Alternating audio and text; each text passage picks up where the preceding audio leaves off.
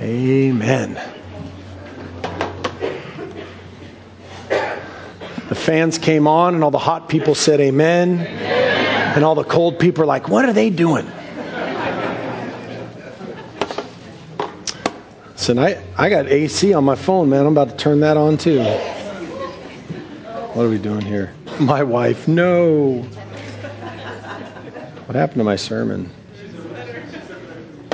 All right. You guys excited to be here this morning? Yeah, yeah we'll see. We will find out. All right. Let's pray for this sermon. Father God, we love you, we praise you, we glorify you in the mighty name of Jesus. God, we thank you for your word. We thank you that it's alive and that it's active and that it's sharper than any double edged sword. God, we pray today that you'd use this word to change us, challenge us, and to convict us. Father, as you've given me this word in my heart, God, I pray that it would come out and it would be you.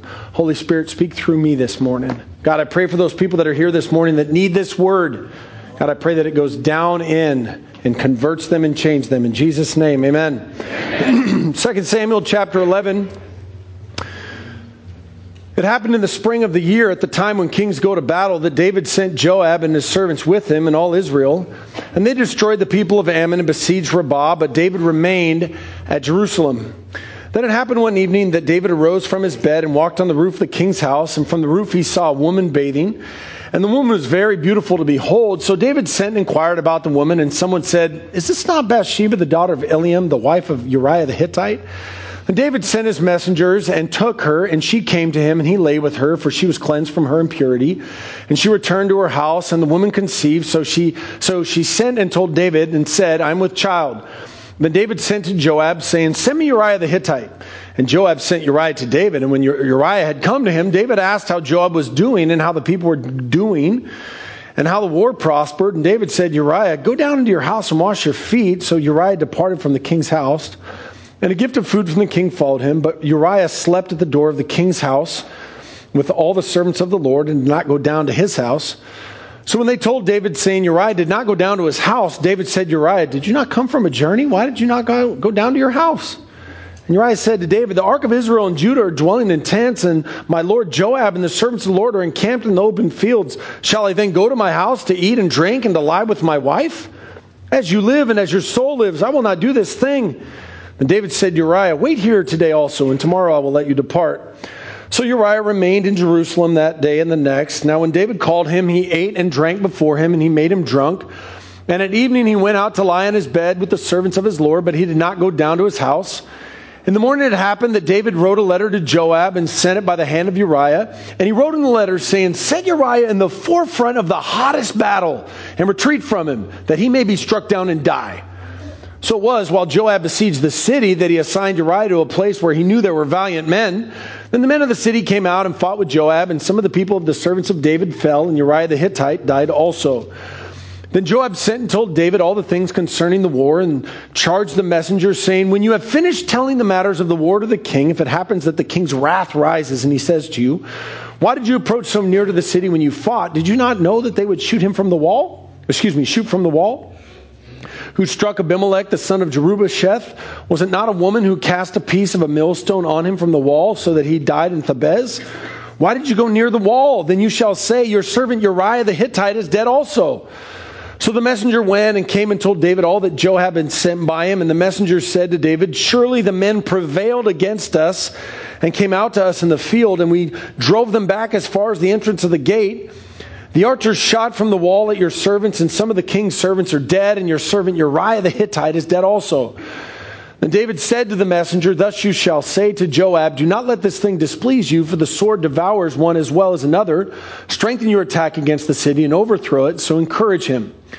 When the wife of Uriah heard that Uriah, her husband, was dead, she mourned for her husband, and when her mourning was over, David sent and brought her to his house.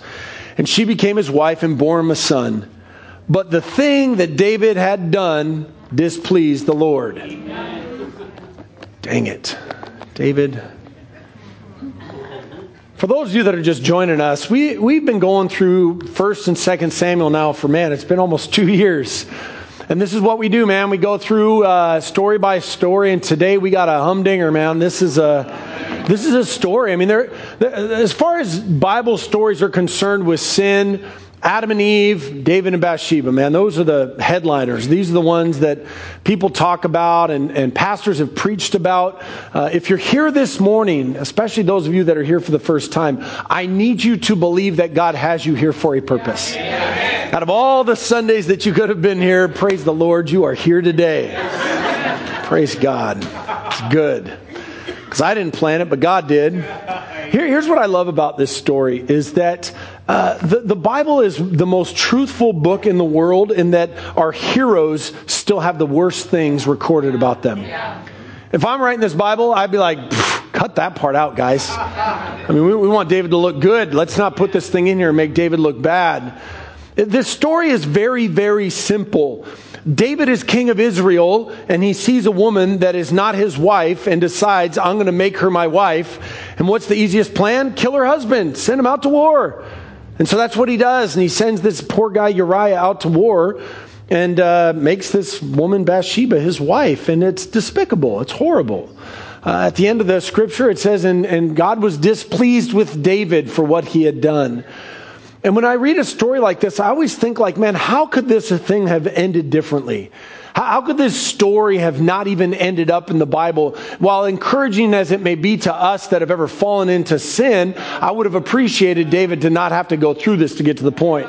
Now, the, the, chapter 11 and chapter 12 should really go together because next week is the redemption, right? He talks to the prophet Nathan and he uh, repents and comes to his senses and everything else. But that ain't this week. you got to come back next week for part two because I, I, I really want to dig in for a moment here about David and say, you know what, uh, this, this, really could have ended differently. Um, the, the crux that we're going to work from today is from uh, 11.3. It says, so David sent and inquired about the woman and someone said, someone said, isn't this Bathsheba? Isn't this Uriah's wife?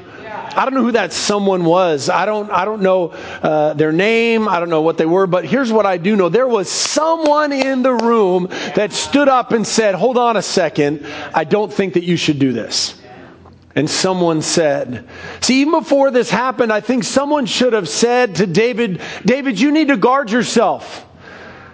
You need to guard yourself. David had come off some really big victories. He had quite the trajectory of his life. He started out from shepherd boy to Goliath slayer to being pursued by Saul to now he's the king of Israel. And someone should have said to him, you know what, David, man, you better put some guardrails around your life. You should probably guard yourself in such a way to make sure that you're not going to fall into this despicable sin. He went from nothing to charge of Israel, and, and many people have conjectured and asked, what, what led up to this point in David's life? And, and the scriptures are somewhat silent in that they, they have, have, have led up to this point. There's not really a clear, distinctive word that says this is the reason why this happened, but most commentators agree it was pride that led up to this escapade. It was pride. Because this is what pride does. Pride says, you know what, I'm untouchable. Pride says, I, can't do no wrong. Pride says, I'm king now. And, and if I see something that I want, I'm going to take it. I'm going to do whatever I want. Pride can bring anyone to think they are invincible. And, and you would agree that we see it in leaders all the time. In, inside and outside the church, we see uh, pastors or presidents or uh, second shift assistant supervisors. Like any, anybody that is in a position of power gets to this point that feels like, well, you know, I'm untouchable. I can, I can do whatever I want and I'm not going to have anybody tell me to live how I want to live. They start to feel like they can get away with anything, so they try to get away with anything, and they give themselves over to the desires of their flesh. Now, let me say this this story is a story about sexual sin, but it's a story about sin in the sense that, like, just because you don't give yourself over to sexual sin doesn't mean that you don't give yourself over to sin. Yeah, right. David would not have ended up in this predicament if he had guarded himself. Just wouldn't have happened. Like if he would have surrounded himself with people and said, you know what, guys, I'm king now and I need you guys to keep me in check, man. I need, if, if something starts to go sideways, put me in my place. I do not want the, my life to go in the wrong direction. If David had realized the pressures of life and the success of life and the dangers of life, he would have guarded himself and put guardrails uh, around his life so he wouldn't become a guy who murders somebody's husband so he can have relations with his wife. I mean, it's just bad. Now, I love in the Bible, in, in, in Deuteronomy 28, God said this. Now, God, I love the scriptures because God, there's not anything that's not covered in the scriptures. Deuteronomy 22 8. When you build a new house, then you shall make a parapet for your roof that you may not bring guilt of bloodshed on your household if anyone falls from it. Now, how does that scripture pertain to today? The God of this universe that loves you, loves me, and created us all, when he was writing uh, the, the, Bible, he said, you know what? Why don't we include a part when people have construction of their house and they would understand that if they build a house and they don't put a, a barrier, if they don't put a wall, if they don't put a railing, a parapet, the, the, the King James calls it a battlement, if he doesn't put something around the roof of his house and someone falls over and dies, I'm going to hold him accountable because he knew the dangers involved and he didn't put barriers in place to protect other people. So I'm going to hold him accountable to the bloodshed of someone that fell off of his roof because he knew a roof is a dangerous place. He should put up a railing and I'm going to hold him accountable to that. Now, if God's going to hold somebody accountable for the construction of their home, how much more so would God hold somebody accountable for the construction of their spiritual life? You know the dangers, man. You know the dangers that behold, people fall off roofs. Put up a guardrail. It, go, it goes in Exodus uh, 21, uh, 28 and 29. It talks about how if you have an oxen that you know that gores people, then and you let this oxen out and he gores somebody, you're going to get in trouble because you knew. Yeah. You knew that's what this thing did. And you can't say, well, I didn't know what was going on. Come on. You knew. You knew. Yeah. If God holds you accountable for building your house and holds you accountable for your oxen, yeah. how can God not hold you accountable for a spiritual life that says, well, I'm not really going to worry about it so much. I'm just kind of kind of walk through what I walk through. Friend, there is accountability to lack of preparation. Yeah. You know what's going to happen in your life. David was untouchable at this point and he decides to touch whatever he wants. Proverbs 16, 18 says, Pride goes before destruction and a haughty spirit before a fall. I love in Isaiah chapter 2, 11 uh, through 12. And again, this pertains to Isaiah and Israel, but the heart behind it stays the same. The lofty looks of a man shall be humbled, the haughtiness of men shall be bowed down, and the Lord alone shall be exalted in that day. Verse 12, for the day of the Lord of hosts shall come upon everything proud and lofty, upon everything lifted up, and it shall be brought low. God does not appreciate nor does he encourage a sense of loftiness and pride in his people. And there will come a day where God will cast down the, proud, the, the prideful and he will cast them down to a place because God is the only one that wants to be glorified in him alone. What does it mean to you? Are you setting up guardrails and parapets in your life? Are you watching your success?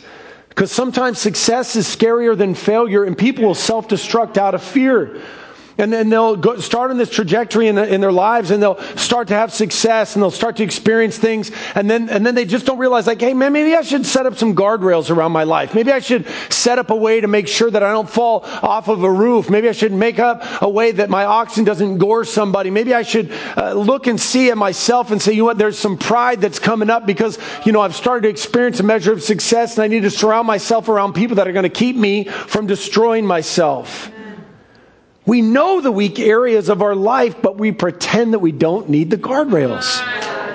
I, I, don't know why Christians think this way to think like, well, you know, I'm saved, sanctified, filled with the Holy Ghost, and, you know, I'm a tongue talking, tongue waving, making it happen kind of Christian. Ain't nothing going to come near me. Pride comes before destruction. You know, what are you going to do? Hand an alcoholic a bottle and say, just put this in your back pocket. You'll never, you've been delivered, but just carry it around for the next 50 years. You ain't going to do that. Obadiah 1, 3 and 4. The pride of your heart has deceived you. You who dwell in the clefts of the rock, whose habitation is high, who say in your heart, Who will bring me down to the ground? Though you ascend as high as the eagle, and though you set your nest among the stars, from there I will bring you down, says the Lord. Pride can come in many forms. But, but when it comes to the sins that entangle, we think we're stronger than we are.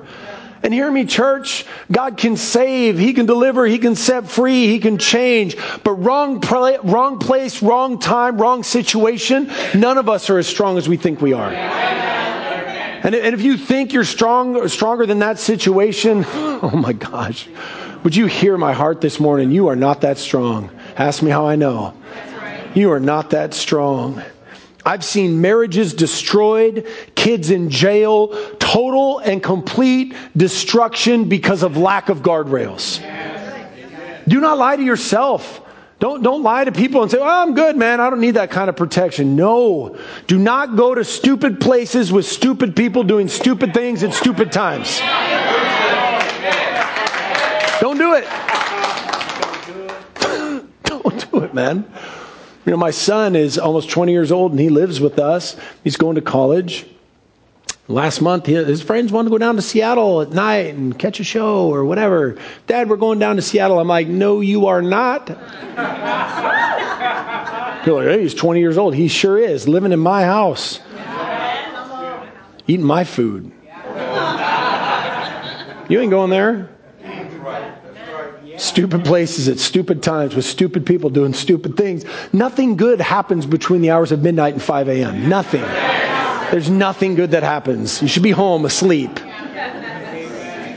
The Bible says in 1 Corinthians 6:18, "Flee sexual immorality. Every sin that a man does is outside of the body, but he who commits sexual immorality sins against his own body." Now it's talking about sexual immorality, but it should be that way in all manner of sin. Just flee, just run. Have nothing to do with it. Be be embarrassingly against it in such a way that other people around are like, "Man, what is your problem?" I'm fleeing. I don't want nothing to do with this thing.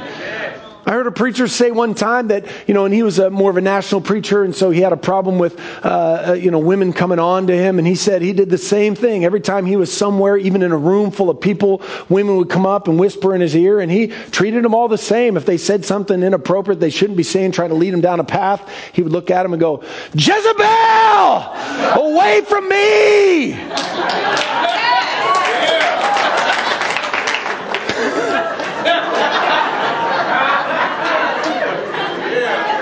Have nothing to do with it, man. Don't dabble in it. No one falls in the Grand Canyon from Texas. No one. No one falls in the Grand Canyon from Texas. It just doesn't happen.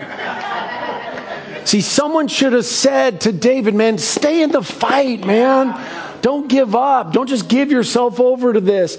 Uh, chapter 11, verse 1. And it happened in the spring of the year at the time when kings go out to battle.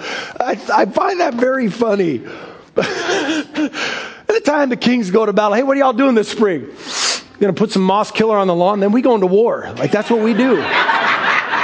It's just that's what they did in the Bible. It's like some guys, you know, went to the factory, some guys went here. Kings, they go to war. That's what they do. That's like it's my job.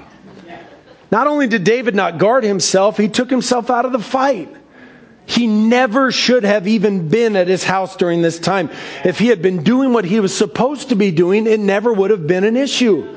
He was supposed to be at war, but he chose to be at home. At the time when kings go out to battle, David says, Well, I don't need to do that. Send somebody else. I'm going to be up here hanging out on my roof trying to find ways to get into trouble. Ecclesiastes 3:8 says, A time to love and a time to hate, a time of war and a time of peace.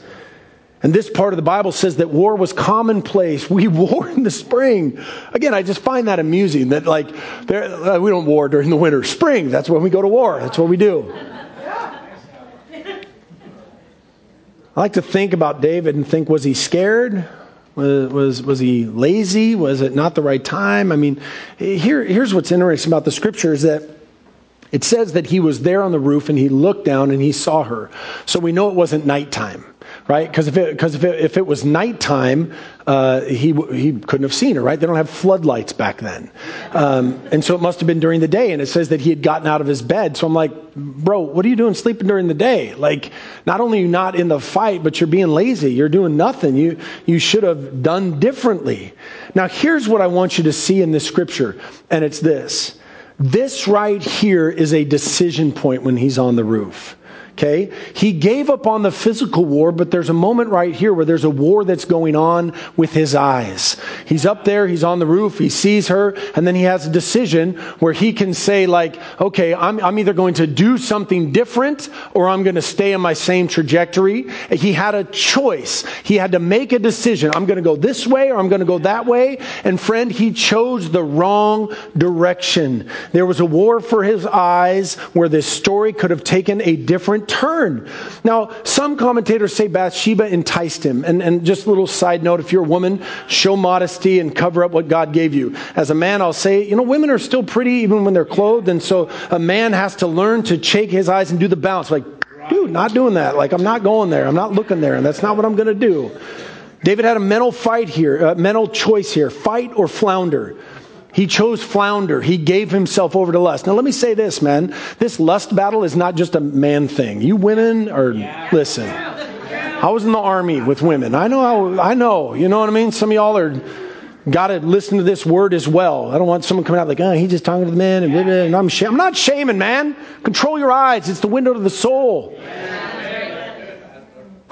But he didn't fight. He floundered. I, I, really would have appreciated the story taking a turn and being like, and David went inside and he prayed and he fasted and he talked to his friends and said, Help me, I don't want to do this. And then he gave himself over to it, but he didn't. He just gave himself over to it. He, he just gave up the fight. Joel 3 9, proclaim this amongst the nations. Prepare for war. Wake up the mighty men. Let all of the men of war draw near. Let them come up. Friend, this was a war for his soul and his prosperity, and he didn't even fight it. His posterity, not prosperity. He didn't even fight it. He just gave himself over to it. Come on, David, man. Stay in the fight. Don't give up. What does it mean to you? Are you in the fight or are you under dereliction of duty? Have you just given yourself over to sin or are you still fighting it? I know this morning, just based on the size of the crowd, some of you here this morning are living in constant unrepentant sin. And you, are not even fighting it anymore. You're identifying with it. And you're saying, This is who I am and this is who I'm going to be, instead of staying in the fight. Your soul is at stake. Your future is at stake. The legacy of your family is at stake. Fight at all costs. Fight. The Bible says in 1 Timothy 6:12 to fight the good fight of faith. Lay hold on eternal life to which you also were called and have confessed the good confession in the presence of many witnesses. Most people aren't in the fight, man. They just let it control them like, well, you know, I'm just not going to fight it anymore. And they think that people that are, are, winning the fight are just get some special measure of grace. It's not that way, man. They are fighting at every turn. Some of us are just a weekend away from destruction. Like, literally, like a bad. Can I get an amen? Like, come on, man. Get in the fight. Your soul matters. And there's always a window, there's a, there's a point where it starts. And if you look back at the times that you made bad decisions, you can look back and be like, dude, this was the point. You know, I share stories with you guys again just because I want to I want to be vulnerable so that you guys will receive the message. But sometimes my level of vulnerability is too much for people to handle. If it is, find a new church. So, um, Crystal and I, Crystal and I go to the gym, and uh, we go to the gym. I don't know, four or five days a week, and it's always been a part of our marriage. We've been working out since we first got married, and so uh, last month we we're at the gym. And um, at the gym that we go to, they've got a, a, rack that's about as long as this room full of dumbbells. And so, you know, when you work out, you split body parts, whatever. And so it was bicep day. And so um, Crystal's here and I'm here and I'm, and I'm just doing my bicep curls. And they got the mirror right. And I'm just, you know, I'm just kind of doing it. And then just on my right flank here, there was a lady and man she was wearing shorts that were about that long and she was wearing a she was wearing a top that was about that big. And and and and man i'm just like i love jesus. Love my wife. And all i was looking at is these 45 year old biceps. You know what i mean? Just it's a window. That's right. Listen, man, I guardrails. I don't care who you are, man. That's right. That's right. So we walk over and go to the next thing. And Crystal says to me, she goes, Honey, is it hard to work out with a woman like that next to you? I say what any man would say. What woman?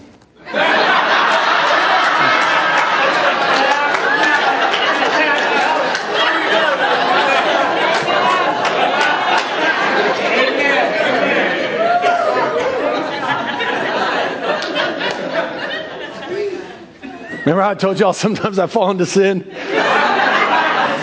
She was like, Yeah, right.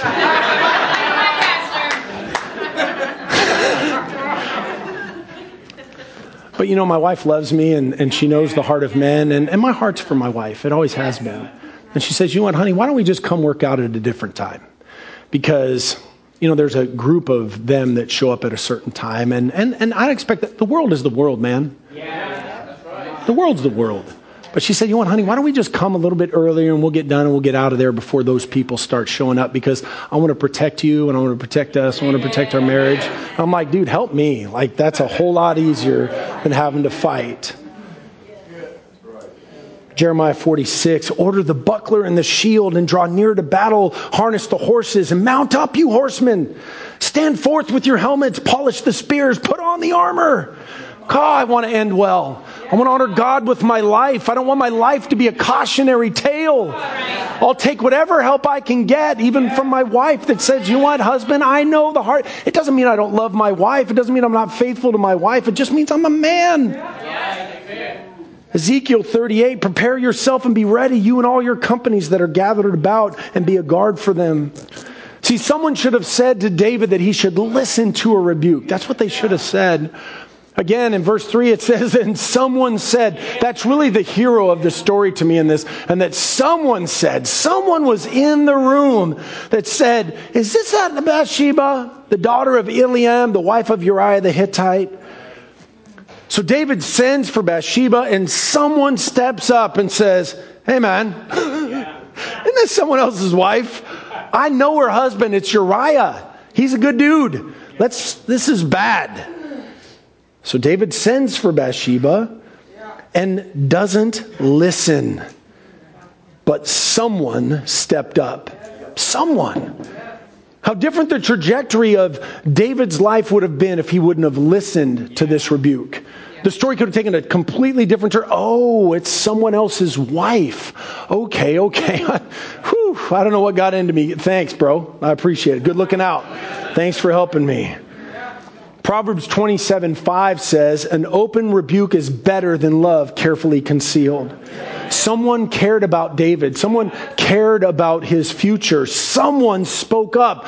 Dude, you do not want to do this. This is bad. This is destructive. Let's flee. Let's go. Let's go do something else. But sadly, David didn't respond to it. He just moves to the next direction.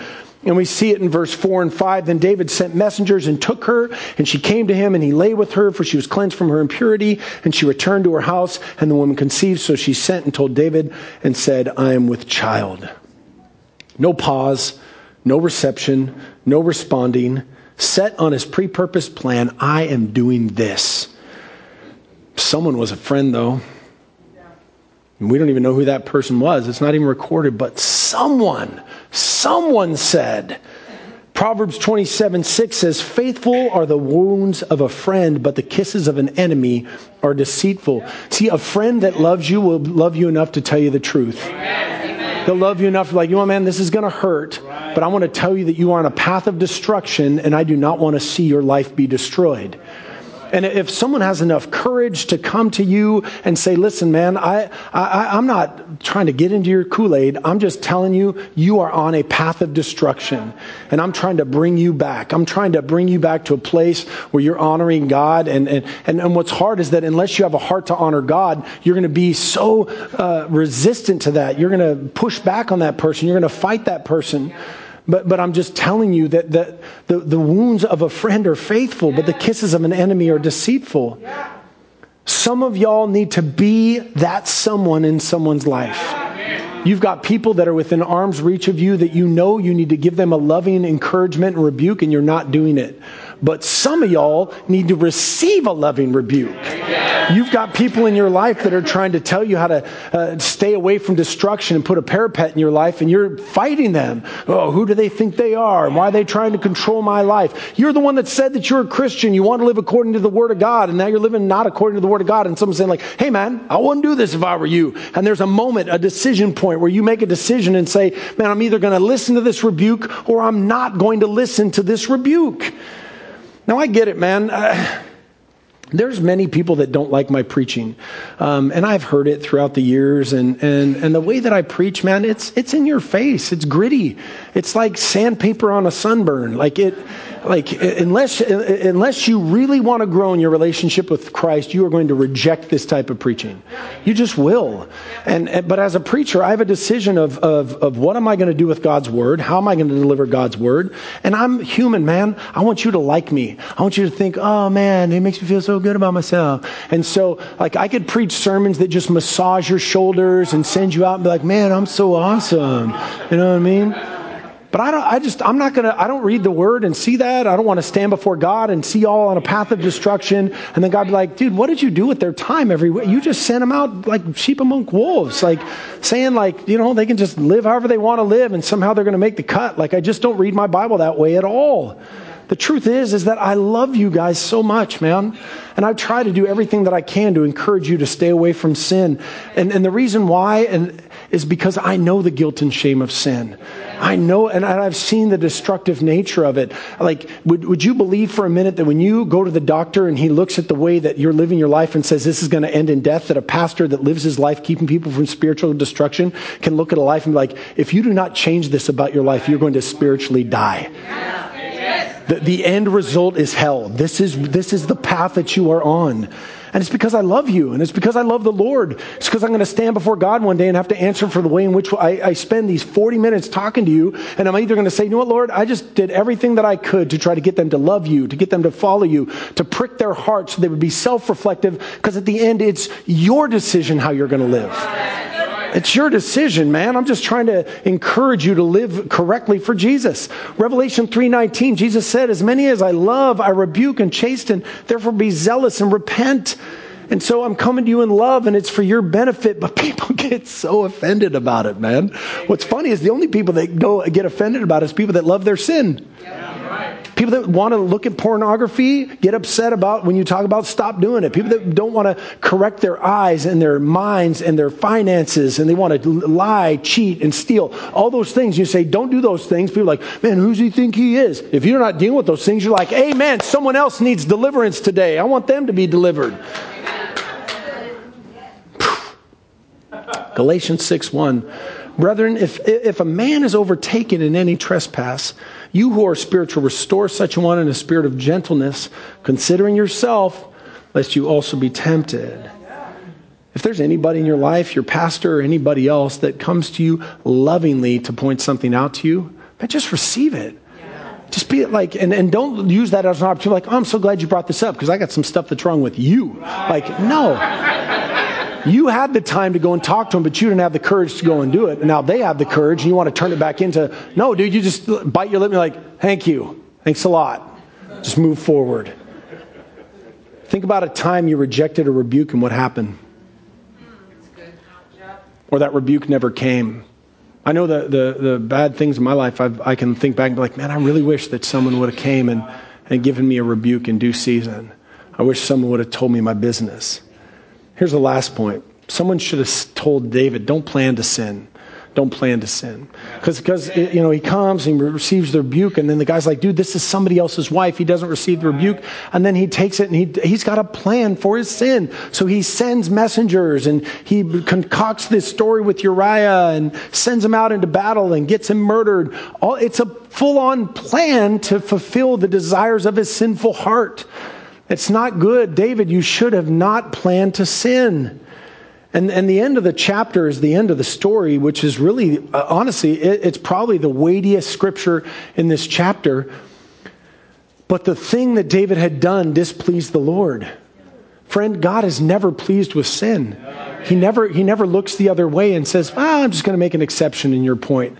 No, he, he never does that. I, he's never pleased. He will forgive sin, but shall we sin more so that grace shall abound? By no means. Like, you don't need to make things up for Jesus to forgive. Like, he's, he's busy enough, right? You don't have to make more work for him. James 1:15 says, "Then when desire is conceived, it gives birth to sin, and sin, when it is full grown, brings forth death." That, that's the only thing that happens when you go into sin, friend, is that it brings death. Nothing else. Nothing good comes out of sin at all. And we haven't even got into the what's going to happen in chapter 12 when it comes to this child, but I mean, it's just death. And, and it starts in desire left unchecked that turns to destruction. And, and, and for those of us that have ever planned out sin, we know exactly what, what what's being said, right? Like five of y'all. Like, I know, like, I know in times of my life where I'm just like, you know man, I know what I'm doing. Like, this is what I'm doing. I'm making a plan for my own destruction. David figured it out eventually. In Psalm 7:14 he said behold the wicked brings forth iniquity. Yes he conceives trouble and brings forth falsehood. Uh, in Psalm 36 in Psalm 36, uh, I, I, really, and I don't know the, the timeline of when he wrote Psalm 36, but David became very clear to understand the wickedness in the heart of men. He said, An oracle within my heart concerning the transgression of the wicked. There is no fear of God before his eyes. He flatters himself in his own eyes. When he finds out his iniquity and when he hates, the words of his mouth are wickedness and deceit. He has ceased to be wise and to do good. He devises wickedness on his bed. He sets himself in a way that is not good. He does not abhor evil evil. That's the mind of a person that is set on their own sin, that has made a decision and said, I'm going to plan to sin. He, and, and David figured it out. This is what the wicked do. They plan to sin. They set the course and go. So what it means to you is very simple. Do not plan to sin.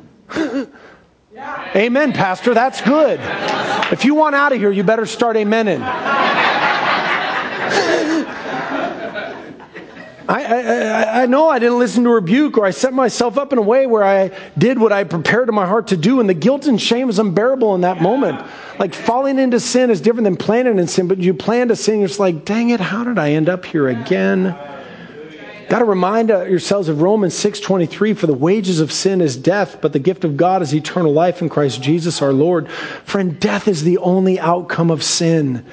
That's it. There's nothing good that comes out of it. And, and, and again, today, as we're closing up this sermon, I just want to encourage you if this is you today, receive the word of the Lord, receive the rebuke, receive the correction. This is an encouraging message for someone that came here today and is controlled by sin and you see no way out. This is the word of the Lord coming to you today saying, run, flee, guard yourself, get away from it. Uh, there's nothing but forgiveness waiting for you from Christ Jesus, but He wants you to stay away away from your sin. He wants you to run from it and flee from it. Romans 6:16 says, "Do you not know that to whom you present yourselves slave to obey, you are the one slave, you are that one slaves whom you obey, whether of sin leading to death or obedience leading to righteousness." We want to be slaves to righteousness and not slaves to sin. And we need to do whatever it takes to keep ourselves from that.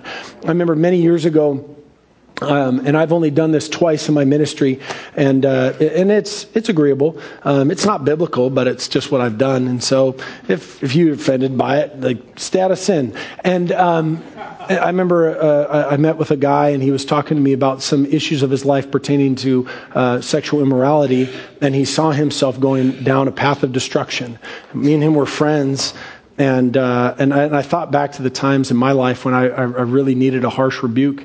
And, and we were alone and we were hanging out. It was back in the warehouse days. I said, hey, man, do me a favor real quick. It's like, what? I said, just put your hands in your pockets. It's like, all right. And I went, pow. And I smacked him upside the head with a, uh, with an open handed slap right across his face. And tears began to stream down his face. He said, thanks, man. Right yeah, man. I said, when you think about the path of destruction, there's more of that coming. And sometimes we need a physical reminder of a spiritual destructive thing. We just need it, you know? And some people say, man, well, that's, that's kind of rude. I don't know, whatever it takes. We spank our, we spank our children. Sometimes a, sometimes a grown man needs a crisp. I took the ring off. Like, you know what I mean? Like, it's fine.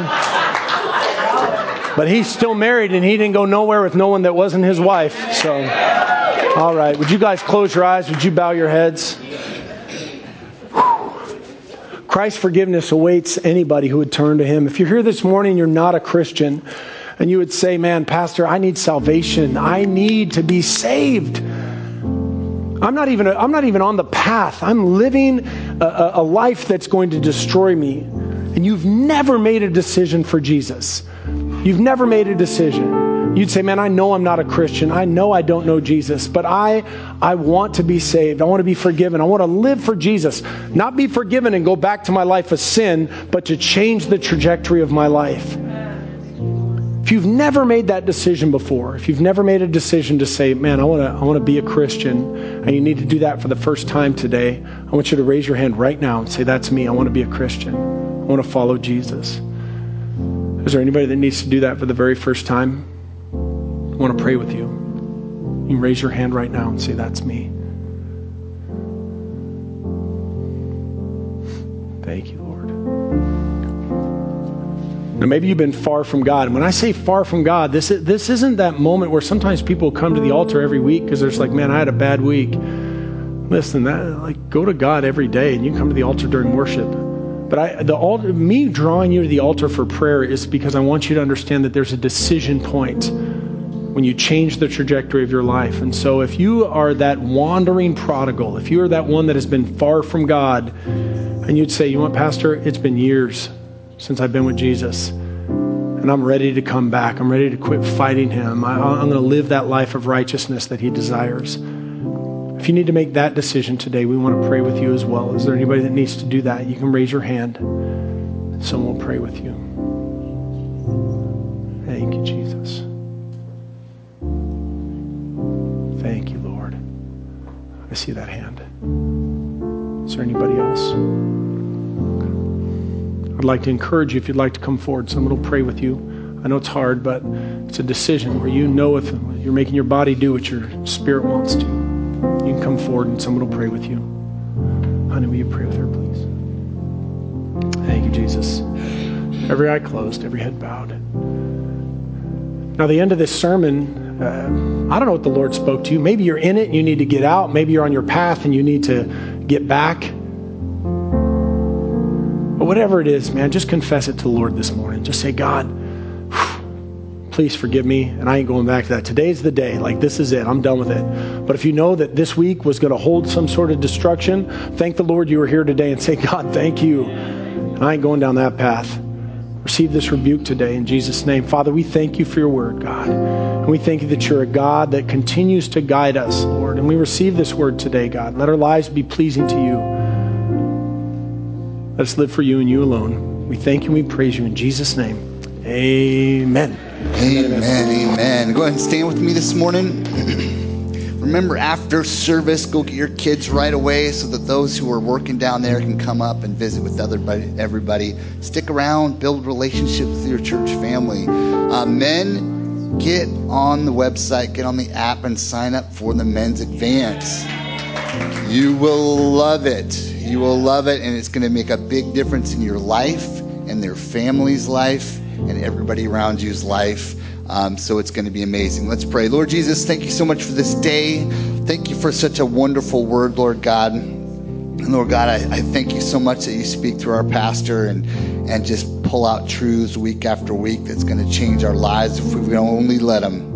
Lord, I pray that as we go this week, that we not just forget about what we heard this morning, but Lord God, I pray that we live it out and Lord, that we share it with others around us. Lord, thank you so much for all you've done for us, especially dying for us on the cross. In Jesus' name, amen.